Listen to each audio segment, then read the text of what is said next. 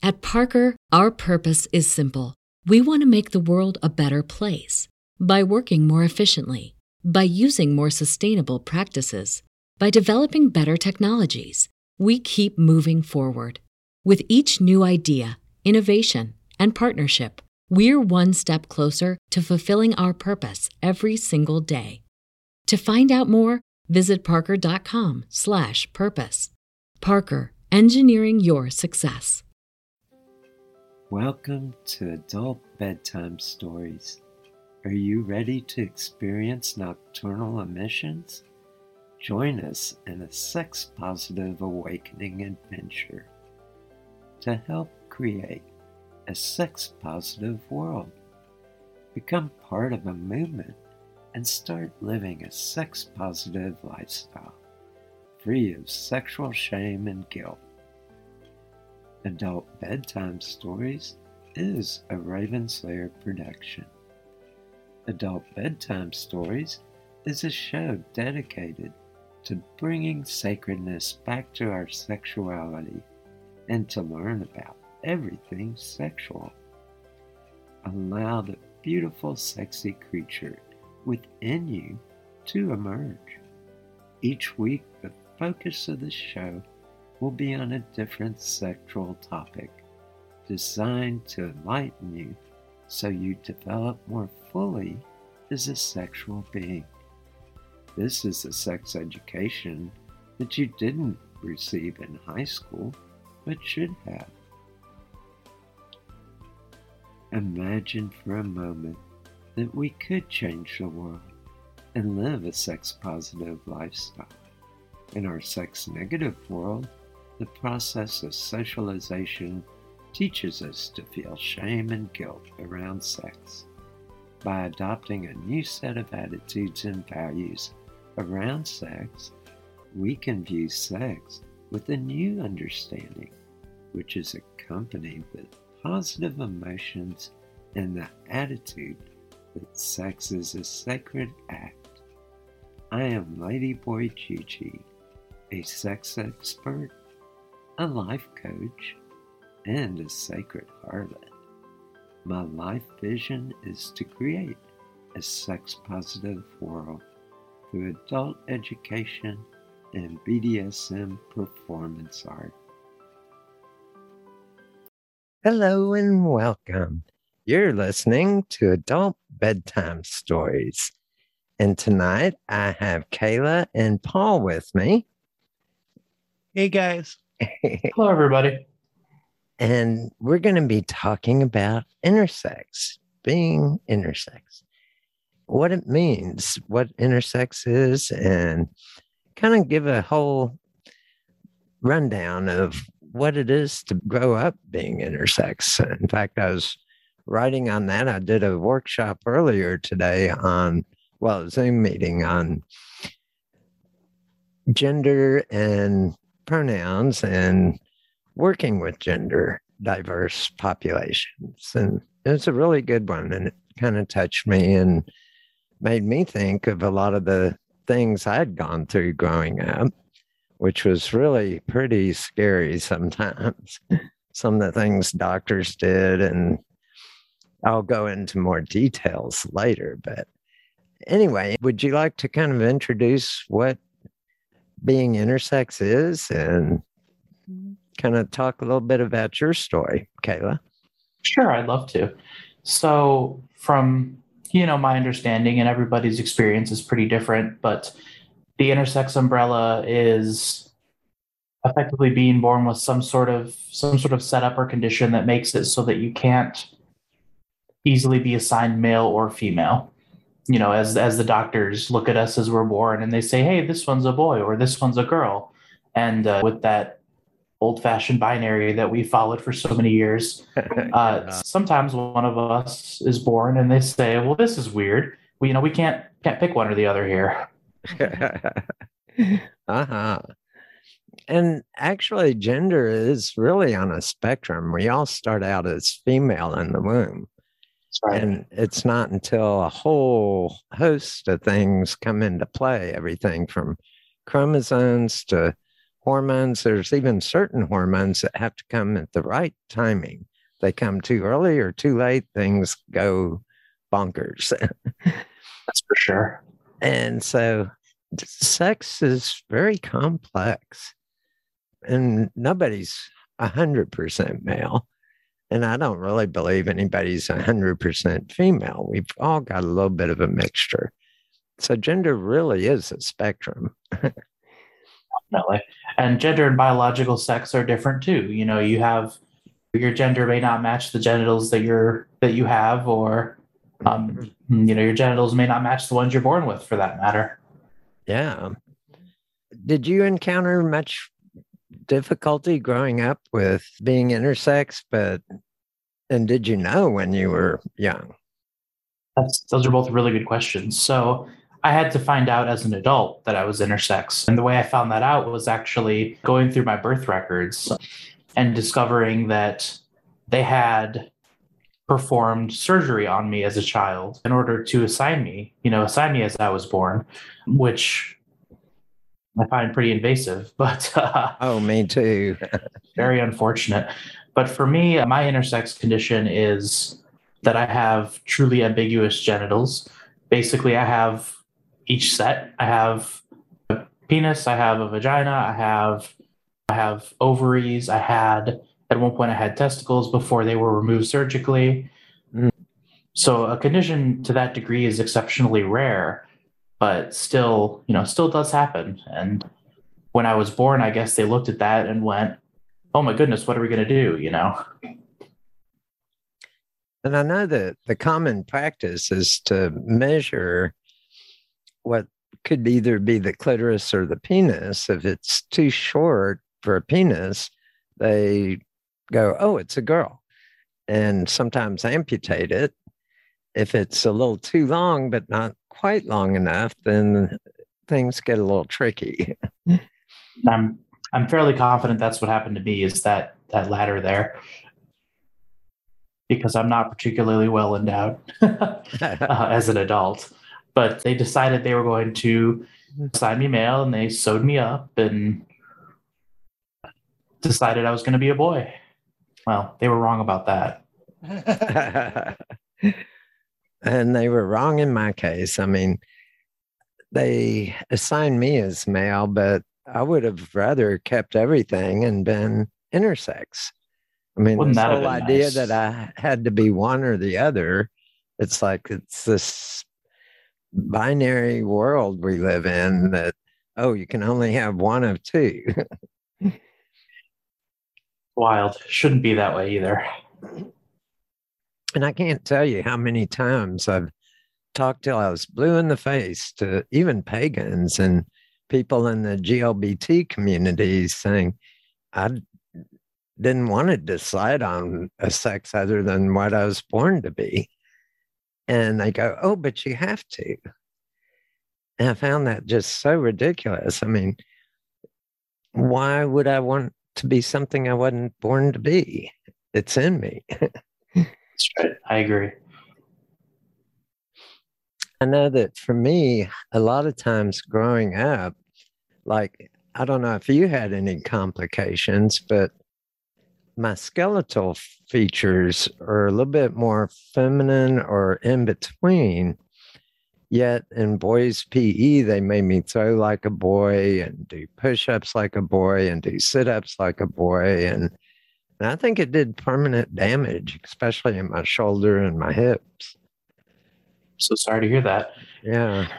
Yeah, I think I've also had some some complications, not not just in medical care, in that it's really hard when you have all kinds of stuff going on inside. It's really difficult to do things like, especially in my case, for a male to female transition type of medical situation. When I got on progesterone for the first time, that's how I found out originally that I was probably intersex before I had any testing done. It triggered all kinds of PCOS symptoms for me. I was getting all kinds of terrible cramps. I was getting, my body was trying to bleed. You know, it was, uh, it was a nightmare, frankly.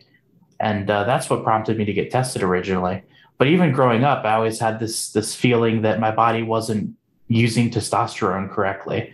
Because Mhm. I, I was always told I had a testosterone deficiency. And so they had me on injections when I was a kid. And I just, it never felt right. You know, my body wasn't supposed to run on testosterone, yeah. is how it felt. Yeah. And I know for me, well, I never got tested or never got documented proof that I'm intersex, but I had enough proof just, well, there's scarring down there that I've never been injured or down there and can't count for it otherwise. It's very faint, but it's there. And then uh, I think the biggest was when I had bleeding my first year of puberty was a big giveaway. Definitely. And I even went to doctors, and this was years and years ago, but they ran a few tests and said, Oh, it's nothing to worry about. And I said, Well, what is it? And they said, It's nothing to be concerned about. It'll go away eventually. Never did, though, did it? well, yeah, it did. Did. Oh, I think enough testosterone kicked in that it kind of shut down the the bleeding, the periods. wow. And so, but it was just this silence. And for me, growing up, they never told me anything about it. And the other thing, I remember going to a doctor and him giving me an exam and really paying attention to my genitals and getting this kind of look on his face and smug look. And I said, Is there a problem? And he said, No, everything's just fine. And it was the way he said it, just. And then he took a picture. Ooh. yeah. And it was like, it seemed like he seemed real proud of something. At the time, I was clueless, but it's looking back, I thought, I must have been intersex because this happened when I was about four or five. Wow. And, yeah. And I've heard worse horror stories from people that are intersex and how the medical community treated them. I mean, it was just barbaric. Yeah. especially. Sorry, go ahead. I was just gonna say, yeah, it's mutilation, it, and there it it's cut and dried. It's mutilation. It's sick and it's wrong, and it it pisses me off so much that to fit this societal standard and norm, they're willing to do barbaric surgery to people, and most of the time, like when people come to find out later that they're intersex. I've never heard of a single person being happy that those surgeries were done. It's not something, oh, you'll thank me later for this, because no one ever does. I think just the opposite. I mean, when I, by the time I turned 15, and it's partly because I have really bad dyslexia and ADHD, and partly because of the way I was treated growing up. You know, they forced me to play sports and tried to push me to, and they go, oh, just man up. you can do this if you tried harder. And it was like, by the time I reached the age of 15, I'd become depressed, suicidal, and was experiencing gender dysphoria. I remember at age five, four or five, I felt uncomfortable in the men's room. So I snuck into the women's room to see if that felt better. And I felt just as alienated there. And I thought, oh, I must be some kind of alien.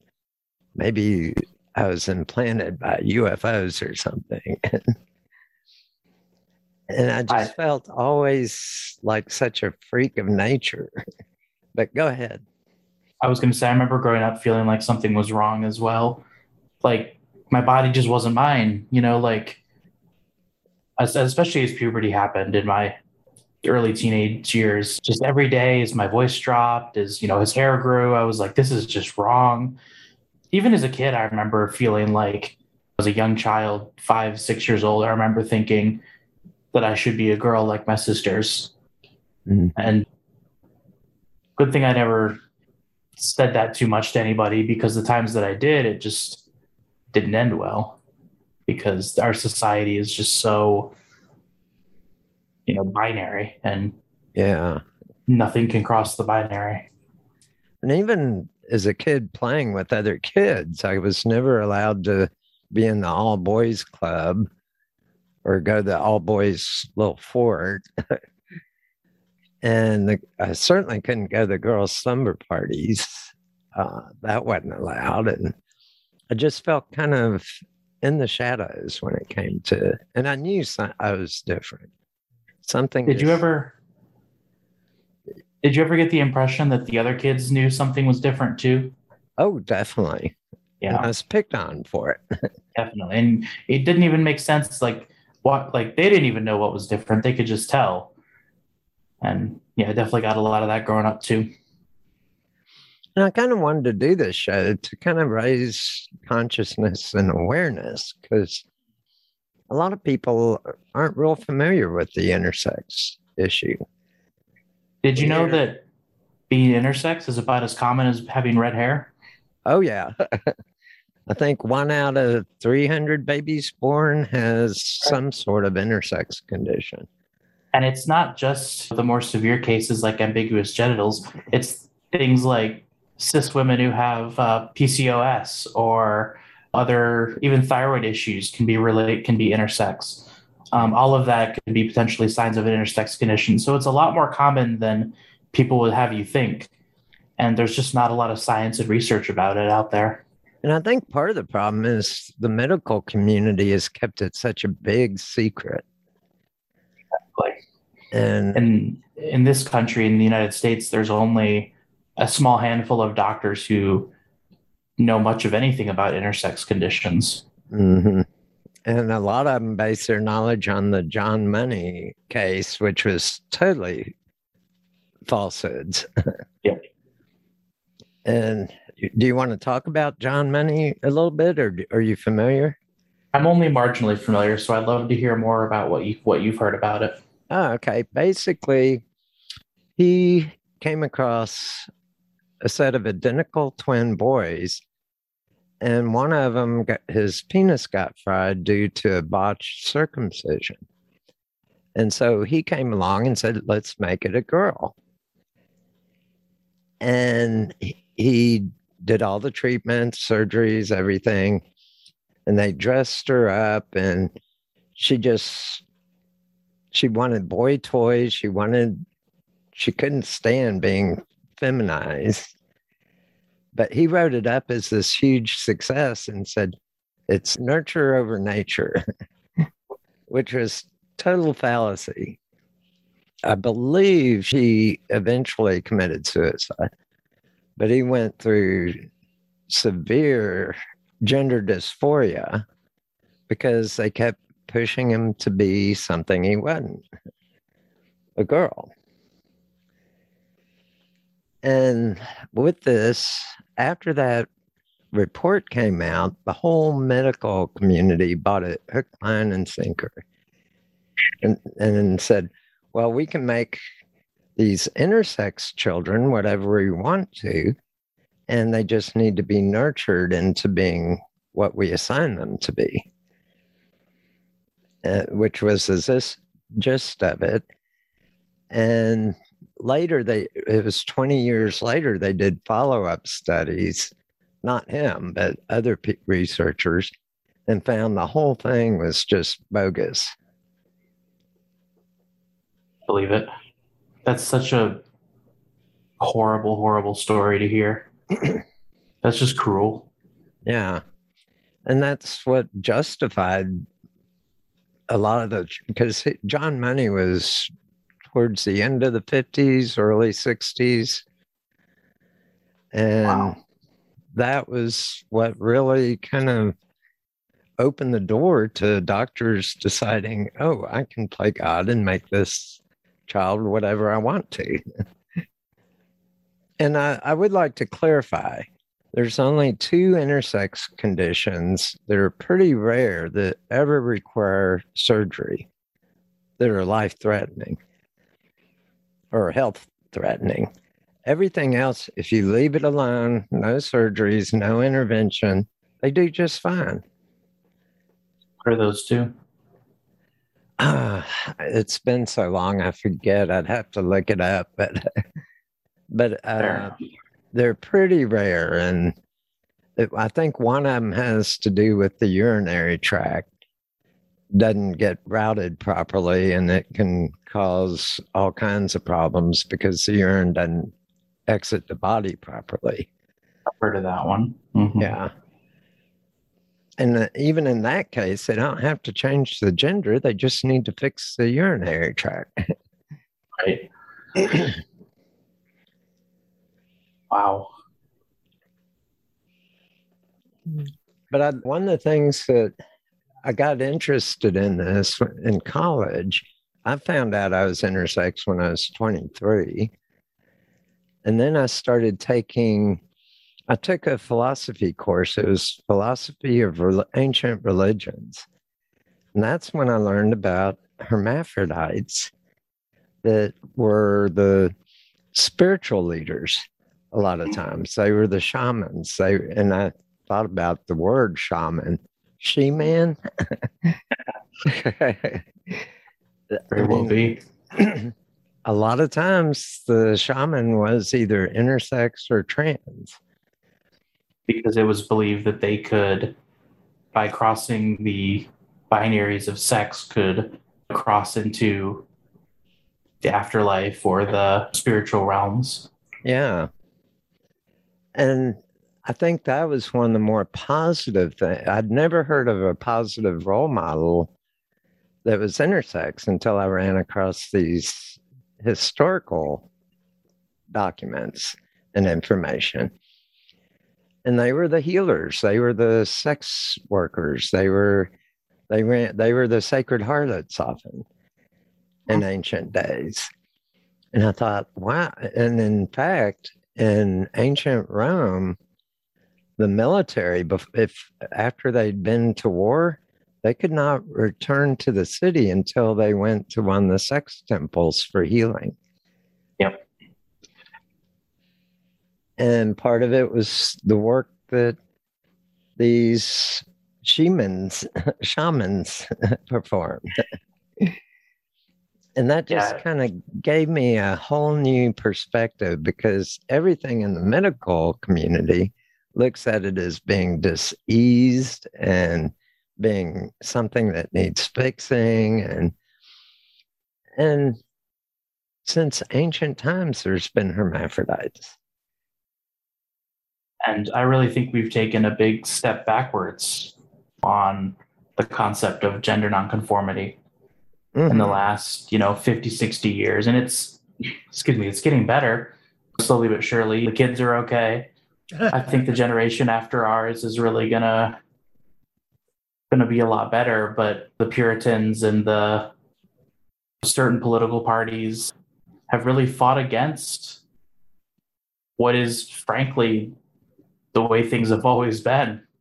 Yeah. And I never understood this, but in Christianity, especially with Jesus' teachings, he taught unconditional love and acceptance. And here the creator created intersex, our bodies, and somehow the in modern day religion they think, oh, that was a mistake. That was wrong. I do. I always have a hard time reconciling that there would be a supreme creator who who made people and creations exactly as intended, but that they also made mistakes. They, those yeah. two things don't work together in my head, you know one of the things I think, and uh, I don't know if you thought about this much, but to accept intersex is a legitimate sex, gender, throws a can of worms in the works. I mean, who can I legally marry? Who, which bathroom can I legally use? It's the world's so set up as a binary sex system. Yeah as society slowly starts to separate sex and gender, it gets a little easier. You start having things like gender neutral restrooms where your genital configuration doesn't matter so much as your identity. And identity is part gender roles, part um, just how you see yourself and how you present yourself. And uh, we're getting there, you know, very slowly.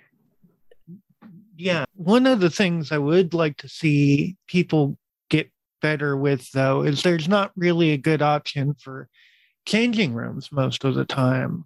Like I know Planet Fitness is actually really good with trans issues. And they actually had a case where someone tried to complain that a trans woman was in the women's changing area and they kicked out the person that was complaining and not the trans woman and like made a big stand about it but they still only have the men's changing room and the women's changing room and really don't have a non-binary option for if you don't really identify with both. We were watching this show on netflix called sex education and there's a non-binary character on that. And in in that show they were uh, splitting up people for sex education men over here women over here and there was a non-binary person that was like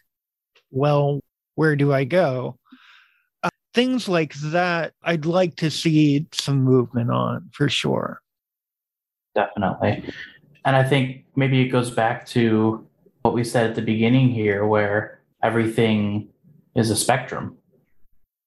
You know, mm-hmm. We have mm-hmm. to we have to build our society for this identity spectrum and for the sex spectrum, not for the binary. Mm-hmm. Yeah. And I think part of the problem is that our sex negative culture tends to see in black and white a lot of times. Extremely. Uh, it's good and bad, good or bad. Can't be anywhere in between on anything. You're either going to hell or you're going to heaven. well, some religions include purgatory, where you get a second chance, I guess, to go to the good place. right. Well, that's always what the idea of the end goal is one of the two, right? Yeah. But the end goal is always binary. Yeah. And what I've discovered in science is that rarely in nature is there a binary. It's usually a spectrum. I mean, goodness, we have animals that reproduce asexually. Oh yeah. You know, organisms that do. Oh, or, or that can literally change their sex if there aren't enough females or males in any population, they can spontaneously change their gender. One of the things that I honestly think is a, a big answer that I'd like to see eventually is I I don't think people need to be split up by gender most of the time anyway. I think that if we got to a certain point in our evolution teaching people that seeing another person naked is not necessarily a sexual thing and everyone uses the same changing rooms everyone uses the same bathrooms like in schools like i think that people with penises should learn about the menstrual cycle and people with vaginas should learn about penises and spontaneous erection. Yeah, yeah. Like I think that I think part of the problem is that we have decided that it is necessary to uh, shelter people from different aspects, and I I think that that's completely useless. I think a lot of that comes from abstinence only sex education, where we're we're trying to teach people that human sexuality is a thing to be, you know, feared or that it's only for procreation, this sex negative society that we have. And part of the first steps of becoming a sex positive society is teaching, you know, that there's that everybody progresses differently. Mm-hmm. And we all have, we're wired a little differently. I know that I've had lovers that loved it when I would just nibble on their earlobe, or and then I had one that, oh, don't get that, don't go there. Gave her the heebie-jeebies, just turned her totally off. So even our bodies are wired individually, but they're wired for pleasure to receive yeah. good, give and receive pleasure. Yeah, to teach that sex is only something that should be done for procreation and only, you know, and, and for that matter, that it's only for one one party's pleasure it seems absolutely ridiculous. Oh yeah. and I think the other side of it is I do some workshops on the tantric work and on um, spiritual sexuality. And one of my beliefs and one of my exper- a lot of my experiences in sex has been that when we start getting aroused, we actually go to a higher level of consciousness. We become more aware of the present. We're more, more in tune with our bodies if everything's going right. Some people right. get hung up on performance issues or but when you're really having good sex, it takes you to an amazing headspace. Absolutely, it does. and it's not just a feel good headspace, it's also kind of a more enlightened and connected. And I find I've been running temple for over 20 years and I've seen people fucking like bunny rabbits. And guess what I hear when people reach orgasm? Oh God, oh Goddess, oh. it becomes this divine, and it's almost universal. I mean, it's like it becomes this divine statement during orgasm. Absolutely. in tune with one's higher self and also in tune with their spirituality. Mm-hmm. It's beautiful. Do you have a comment, Paul?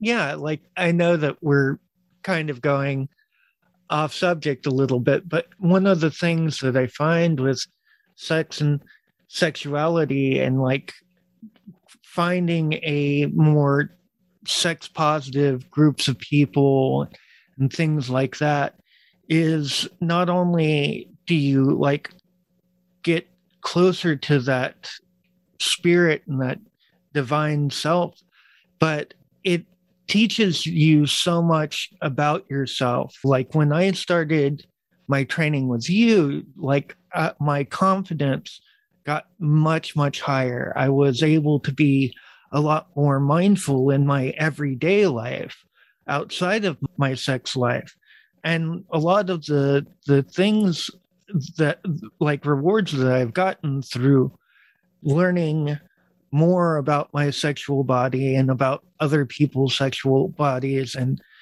about how to have really good sex like so much of it translates into the rest of my life and it's really powerful stuff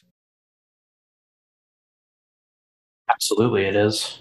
Mm-hmm. well, i have a question for you Sure. What benefits have you seen in your life of being intersex? My sex life is frankly amazing. Um, and I think I owe a lot of that to being intersex and just and having discovered that because previously in the past, trying to fit into a very binary attitude about sex when I was younger, it never worked for me and I never felt right. And as I discovered that I have other parts that can be played with or that I have things that can be stimulated and be used for stimulation. It uh, it opened up this whole other world, and uh, much like Paul said, that my confidence has risen from that. I'm more in tune with myself. I'm just more content. And I find it kind of interesting. The first question asked when a baby is born is it a girl or a boy? We're an it until we get that sex tag. Let the baby decide, far as I'm concerned. Oh yeah. And so I think our sex is a big part of our identity in some ways, or at least it's been culturally ingrained to be.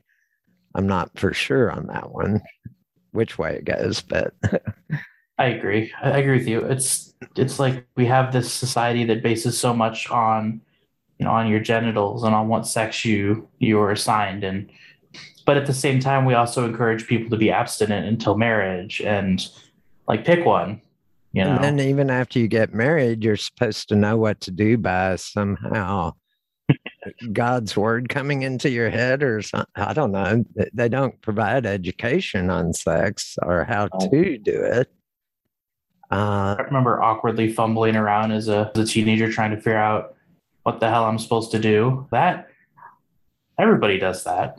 Yeah. No one just knows. It's not something, I mean, they presume, I guess, that somehow your instincts will kick in and you'll know automatically, no, that doesn't happen. And I think part, part of the reason I'm leading up to this is that when I started discovering my body and some of the good things it did, I started having both two types, well, more than two types of orgasms, but definitely more the female type and more of the male type. Have you ever experienced that? Oh, absolutely. And uh, that's that's definitely like a highlight of my sex life too. I'm multi-orgasmic. I have those long, drawn out high high peaks that just keep going more like cis female orgasms but then i also have those you know even higher sharp um quick quick peaks like that cis men often have and when you combine those two together my goodness it's just amazing oh yeah and sometimes i've actually well i do edging a lot of times mm-hmm and I'll do extended edging sometimes for a whole day, or uh, in the past, I've done it for the whole weekend. wow. And I've actually had extended ejaculatory orgasms that went on for at least two to three minutes long. That's amazing. Which, I mean, it, it would kind of come in bursts, spurts excuse the pun, but but I'd get this wave of ejaculate and I'd keep and it feels so good and I'd keep stimulating and all of a sudden another wave would hit and then another and it's like these multiple ejaculatory orgasms is incredible. that is amazing. I haven't ever heard of those happening before, but now it sounds like something I feel like I have to try.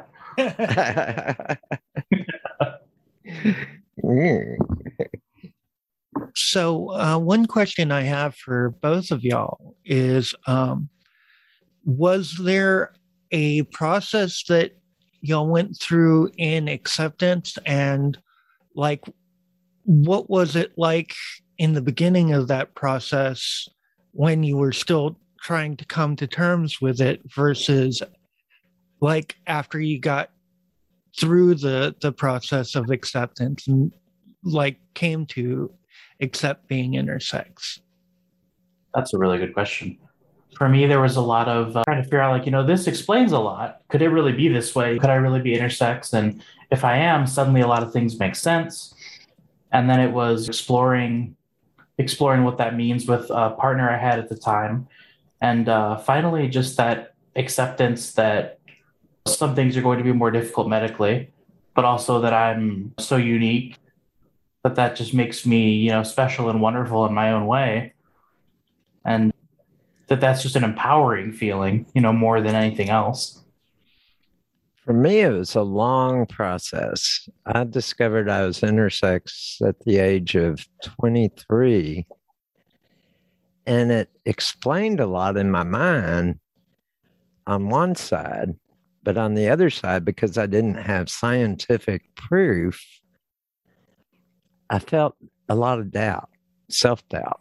And I said, yeah. but is this really true? And I kind of sabotaged myself for a number of years, just feeling this kind of shame. What, what if I'm really being an imposter here? And then I thought, well, who would want to be for all the yeah. flack we get? Because I got a lot of flack from it. And it took me about eight years, eight to 10 years before I finally came out as intersex. That imposter syndrome is nasty. Oh, yeah. And it just, but it was also kind of mixed in with some gender dysphoria because I felt like I'd been, it was not exactly gender dysphoria. It was also this sense of, well, how could a doctor mutilate a baby, me, without, when I was so young? Why would they fuck with my genitals? and then on top of that, they circumcised me. Yeah. I have frankly that's like a trauma thing for me that that that that all happened to me is you know i was a newborn how Yeah. could you do that how could a doctor do that And I've read that, and I know that it's common practice for infants. They don't even use anesthetics. They yeah, just usually tie, strap them down on a board and let them wail. They're going to pain spasms while they perform this circumcision. horrible Fortunately, I restored mine, I, it- which was very empowering. it took me a year and a half of slowly stretching it out, but and I think I bring this up because that I can't get my pussy back, or at least I haven't been able to as of yet. I haven't found a doctor that would leave my dick alone, but give me a pussy. but I was able to restore part of the damage done. And that was so empowering to finally return it to a moist membrane, the head of the penis, because it's meant to be. And I think some of the surgeries they did did some permanent nerve damage down there. I don't know if you received any, but I know I couldn't feel anything through a condom before I restored my foreskin. yeah yeah i've heard i've been pretty lucky that i haven't had too much nerve damage but i've your story's not at all uncommon I didn't have a whole lot, but it's I just don't have quite the sensitivity that most people, most penis owners have. And it took me restoring the foreskin and returning it to a moist membrane. I shed layers of skin, and the nerve endings that were left intact rose to the surface. So I could feel more. that's awesome And so, if anybody out there wants to learn about foreskin restoration, there is, I mean, there's two types. There's surgical, which I do not advise. It's really not a good route to go. And then there's the non surgical, where you slowly take about a year, year and a half to slowly stretch the skin back over the head. there's also some uh, currently like in development methods that are non-surgical but uh, assist in the regrowth naturally of that tissue as well Oh, wow. and those are those are very new i have a a friend who has been following those very closely for many years i believe it uses stem cells to encourage that that growth and that's very exciting for people Yeah. who have suffered that mutilation Yeah, This seems like a whole separate issue to a lot of people, probably. But when I restored my foreskin, I felt so empowered. For the first time in my life, I had the power to correct something that the doctors did when I was an infant.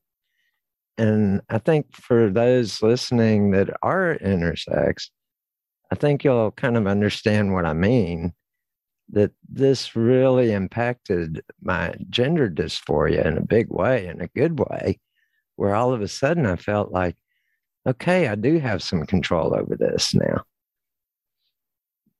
Definitely. And there are more and more. Um, I've seen some posts on Reddit, surgeons that are willing to do that surgery that leaves you, you know, with both a penis and a vagina. And they're slowly but surely we're getting to a place where that, you know, that middle ground of gender binary and sex binary is is possible. Mm. I'd love to get in touch with one of those doctors. Send me the information. And Sure. I know there's a doctor in Austin, Texas, who I, I'm I'm fairly certain it's this one is the one that I saw on Reddit. I'll see if I can find the info and uh, send it over, and maybe you can put it in your your newsletter or the podcast description or something. well, I also do a blog on my website. And what's kind of interesting, and partly why I chose this topic tonight, was that a while back, I did a, a blog on being intersex. And I've never gotten much comments on my blogs. That one just went crazy. I mean, I'm still getting comments.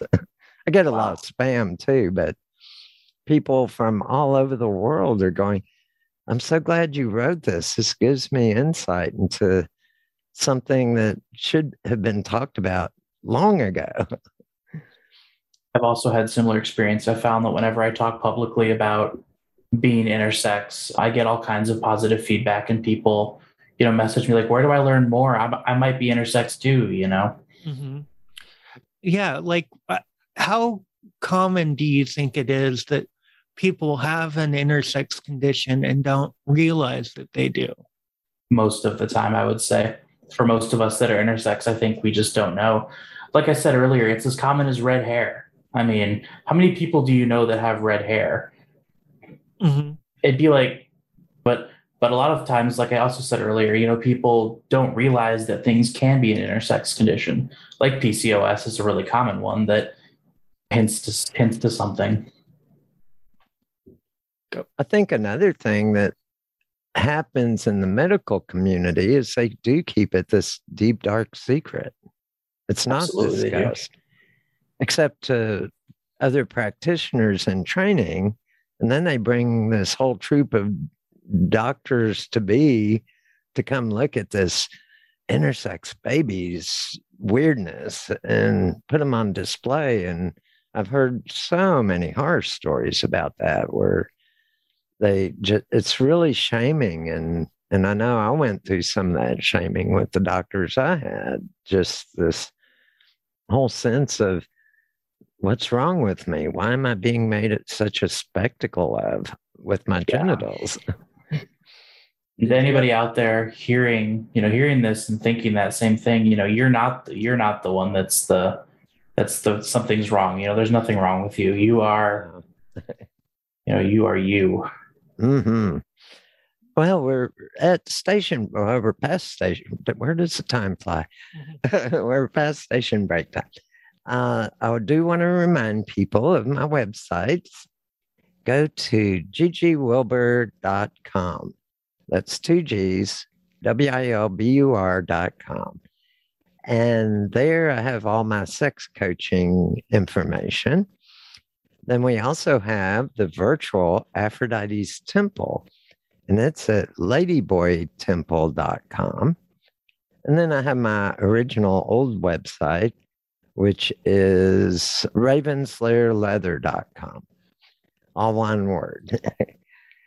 and I do want to just promote that I have training videos on the sex education you didn't get in high school but should have. everything from body image healing to how to have good anal sex, reaching those anal pleasures safely, cleanly, and with no pain. Uh, add in techniques from Tantra and Taoist techniques to help relax that internal sphincter muscle, which is often the main cause of pain during anal sex. So we have a lot of training videos available. And if you want to attend Aphrodite's virtual temple, you have to sign up ahead of time on the website. We do the temple every last Sunday of each month. And basically, we do half of it on discussion topic, and then the other half on practicing. And trying new techniques. We've done things like mindful masturbation, teaching how to really get more in tune with your pleasure and get out of the performance issues. Anything you want to add to Station Break, Paul? Another thing that you can find at the Ravenslayer Leather com website is a link to our Patreon. It helps us fund this podcast. And whether you give a $1 a month or $10 a month it will help us upgrade equipment as needed and in general keep the lights on around here. At Parker, our purpose is simple. We want to make the world a better place by working more efficiently, by using more sustainable practices, by developing better technologies. We keep moving forward. With each new idea, innovation, and partnership, we're one step closer to fulfilling our purpose every single day. To find out more, visit parker.com/purpose. Parker, engineering your success. And back to our topic. We're discussing intersex, what it is to be intersex. And I like the word hermaphrodite because, and the, where the word came from, Hermes, the god Hermes, and the goddess Aphrodite had a baby that was intersex, and hence the name hermaphrodite. And if you want to learn more about the spiritual side of hermaphrodite, there's a book by Raven Kaldera called Hermaphrodeities. It's hard to pronounce. it's about the hermaphrodite gods and goddesses that and some of the creation myths. The the hermaphrodite goddess fucked herself and gave birth to the universe. And all kinds of different information about how third gender and kind of people that don't really fall within the black and white throughout history have had groups and spiritual leanings that were very powerful and influential in their day. Absolutely. I'll have to check that book out. I've never heard of that one. Yeah, it's Hermaphrodeities. And the, he, Raven Kaldera, he also wrote Dark Moon Rising. I forget the, it's a long title. Uh, uh, I, I know the first part is Dark Moon Rising. Yeah. And it's a book on basically pagan rituals and rites around alternative sexuality. so those are both really good books to kind of check out. He includes different sex rituals and rites of passage and even facing some of your fears and overcoming some of the difficulties in life through enacting rituals and even role play scenes for anyone who's listening, that book is called Dark Moon Rising Pagan BDSM and the Ordeal Path. Yeah, that's it. and I, I love the idea of the ordeal path. I mean, if you look at just about any writings out there, fiction, you have the hero that has to go on this ordeal path and overcome obstacles to become the hero. It's kind of behind every story out there to some degree or another. And I think part of going on the ordeal path, and it has to be a real ordeal for you, it does kind of build that strength and self assurance and that self confidence when you go on an ordeal path. And it's something I've set up for Paul and his training. And I'll let Paul talk a little bit about that. I know we're getting a little off topic, but but I think that having that, I know that in ancient day temples they had rites of passage rituals, everything from coming of age, when you first reached puberty, to when you became hand fasted. It wasn't called marriage in many cultures, it was hand fasted. And then they had the red tent for girls to learn about their mean time, their menstrual time. And for boys, they had the, I forget, it's been called different things in different um, pagan traditions, but basically to develop as a, uh, the male warrior, the strong man to go out and support the tribe. and I think there is this sense of tribe that we've lost in modern culture. And I think that one of the things that studying some of the ancient writings of many of the shamans and the past third gender people is that we are a tribe. We are connected at some level. And to be more connected is very empowering. Any thoughts on that? Yeah, definitely. You'll find that, uh, or you'll hear the phrase, you know, it takes a village. You know, humans were never meant to be solitary creatures. We were never supposed to raise our young by ourselves. It's all historically, it's always been tribes or groups of people working together. And uh, the modern day and age, we've had so much of this uh, culture of individualism and uh, isolation that we've lost a lot of that human connection that is so important to us as humans. And uh, during station break, I mentioned af- the virtual Aphrodite's temple, and part of my vision for that is for it to become a community, to let the community grow and develop as it will by the members of the community. And I want it to be community driven where we really bring in not just my expertise, but where we can bring in other experts in human sexuality and provide a lot more than just uh, time to get your rocks off, so to speak. not that there's anything wrong with that. Nah, I love getting my rocks off. Good time for all, all involved. Mm-hmm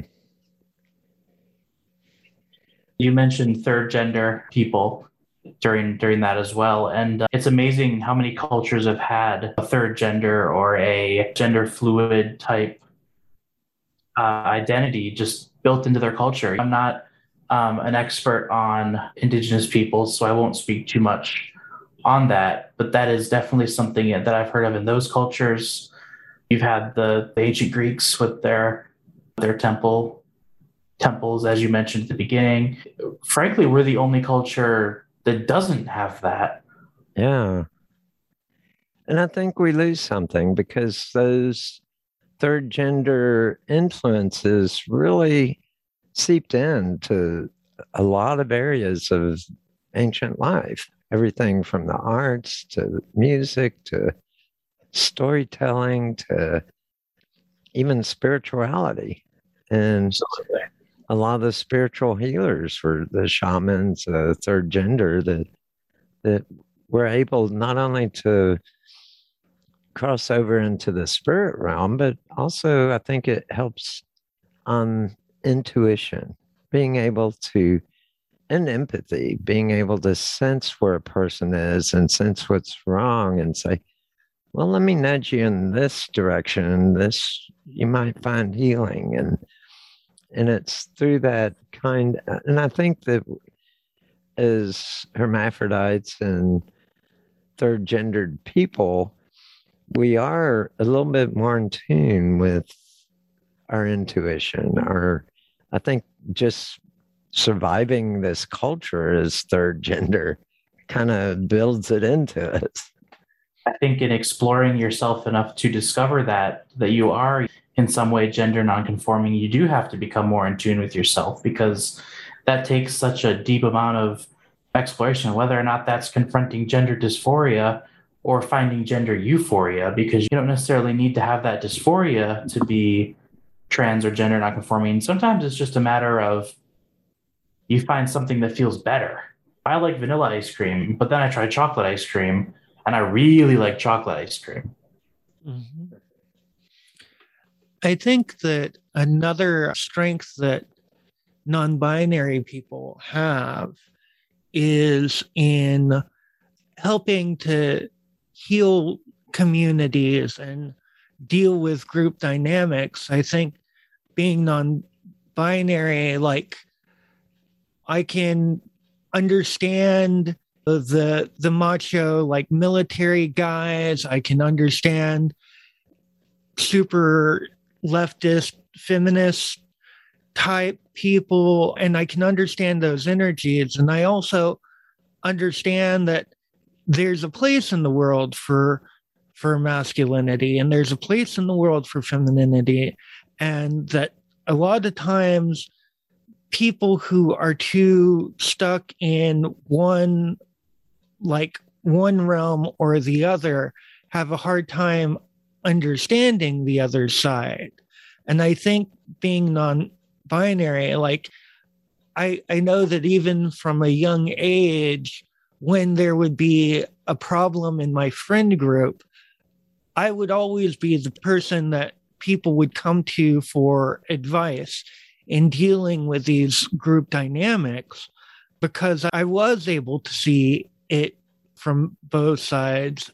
And a lot of times, like being able to understand both femininity and masculinity very well and being able to articulate it to people who don't understand, I've found very, very helpful. And I've noticed that a lot of the communities I'm part of are very open communities where non binary people tend to flock. But I've noticed that a lot of times uh, in the groups that I'm a, a part of, there are non binary people in places of in like helping roles that are community outreach roles that can help bridge those divides when they happen.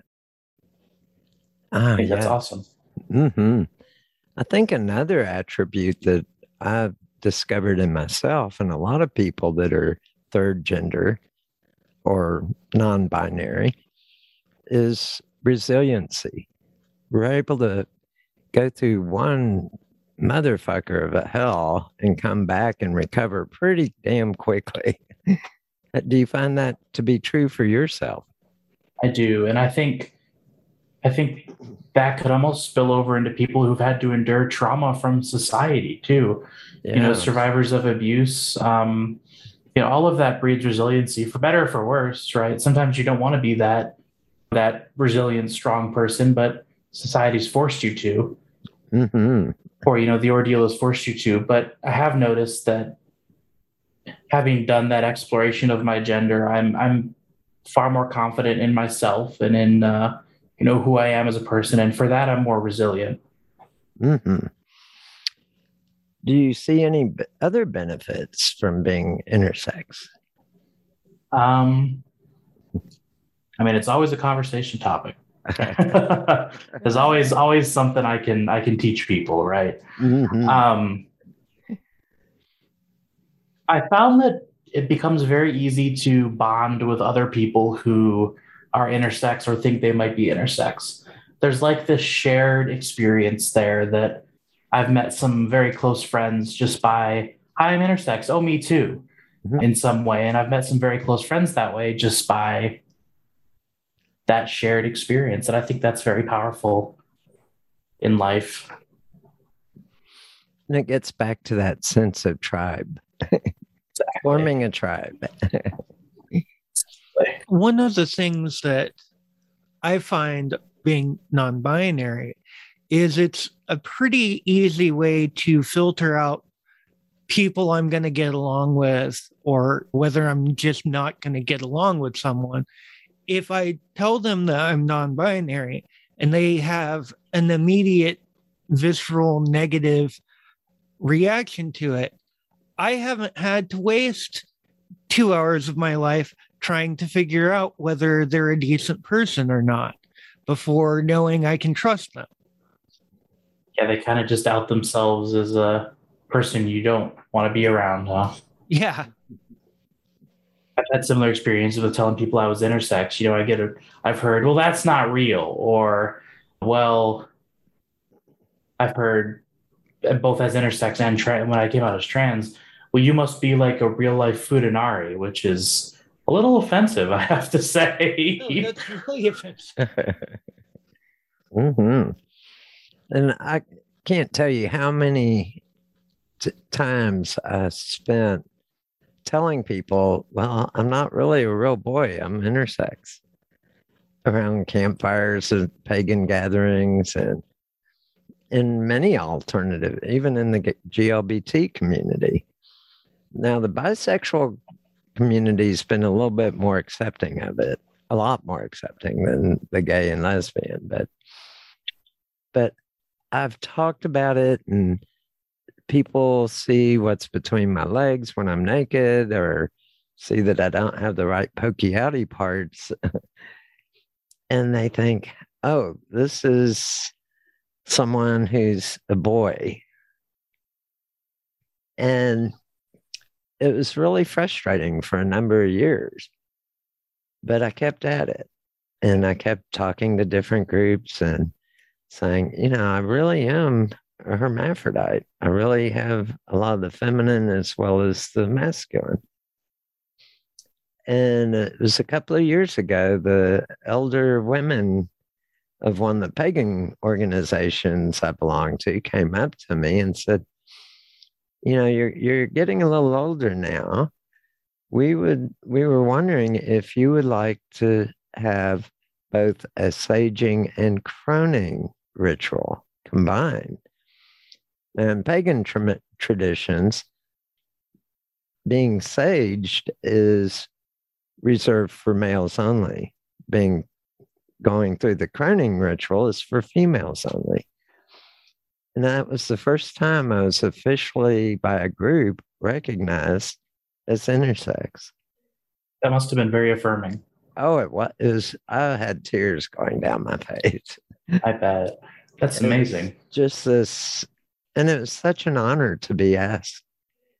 And we did the croning saging ritual and all the people that attended were just so touched by the ritual and a lot of them knew me pretty well and but, they just were really touched at a deep level because i shared a lot of what it was to be hermaphrodite as part of the ritual and it was a very amazing experience to go through to receive that honor of, well, we're going to honor both the male and female within you. Have you ever had experiences like that with not necessarily groups, but with people you know? Hmm. I think um, there have definitely been people who and groups who have, um, you know, affirmed my intersex status in some way or another, whether whether that be sexually or welcoming me into groups of um, of you know mostly women or mostly men, and acknowledging that I have characteristics of both. It is. It's very affirming when mm-hmm. I have that acknowledged or affirmed in some way. And I'm bringing this out because so often when we get into intersex discussions, we only like the medical field. We focus too much on just the negative. And I like to reinforce there are positives. There is a very positive side of being intersex. Absolutely. And we're pretty unique. And that goes a long way too. Mm-hmm. Well, we're coming to the top of the hour. Any last comments from or anything you want to add to the intersex or even to non-binary discussion? Um, I was going to pull up the Intersex Foundation. There's actually like a foundation for people like us, the ISNA, the Intersex Society of North America. If you're trying to learn more about being intersex or think you might be intersex, that's probably a great place to start. And that's isna.org. And there's a better one. It's the UK Intersex Society. They are much more supportive of people that want to be both, that don't want also to choose. Uh, I notice the Intersex Society of North America tends to still try to push people into being either one or the other. Thank you for pointing that out. I actually didn't know that. Oh, I went through a little bit of a battle with them at one point. And not Keep to that say in that mind. they do give some good information, but they are a little bit still biased.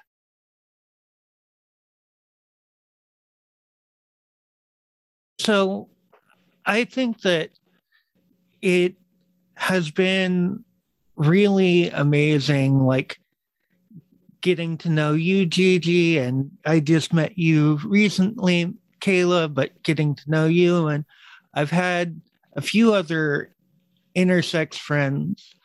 I had a friend that I went to high school with who wasn't openly intersex at the time, but then years later I re- ran back into them and found out they were intersex and like learning there are just so many different ways for people to be in the world. And i think that for a long time intersex people have felt the need to hide who they are uh, to claim to be either male or female to just make life go a little more smoother to not get a bunch of questions to not get treated like they have three heads and i think that one of the nice things with kayla you were talking a little bit earlier about how this next generation that is coming up is a lot more open-minded and a lot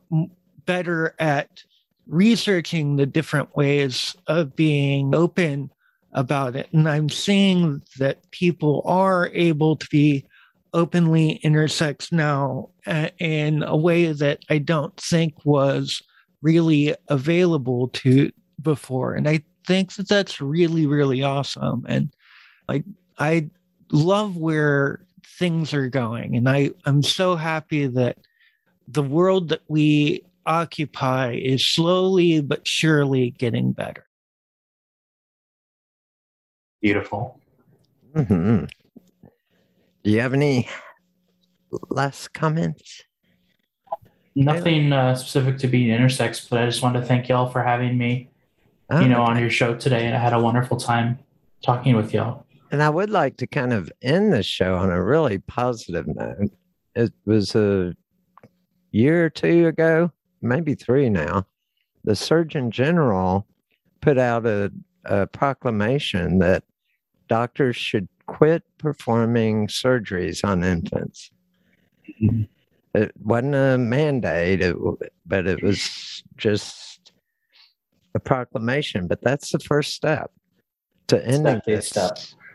it's the first step to ending the the for lack of a better word just the mutilations that occur and this occurs daily i mean there's that many intersex babies born at least It's somewhere true. in the world And more and more uh, countries are banning infant genital mutilation, Mhm. you know, more progressive countries than the United States. and i think that we are awakening uh, we're coming finally out of the dark ages of sex we're starting to see a, i think a new wave of sexual enlightenment and It's exciting. that's happening right? Especially with the youth out there. Absolutely. It's inspiring. Mm-hmm. and on that note have those wonderful nocturnal emissions. Touch yourself. Enjoy the pleasures of the body. The pleasures of flesh.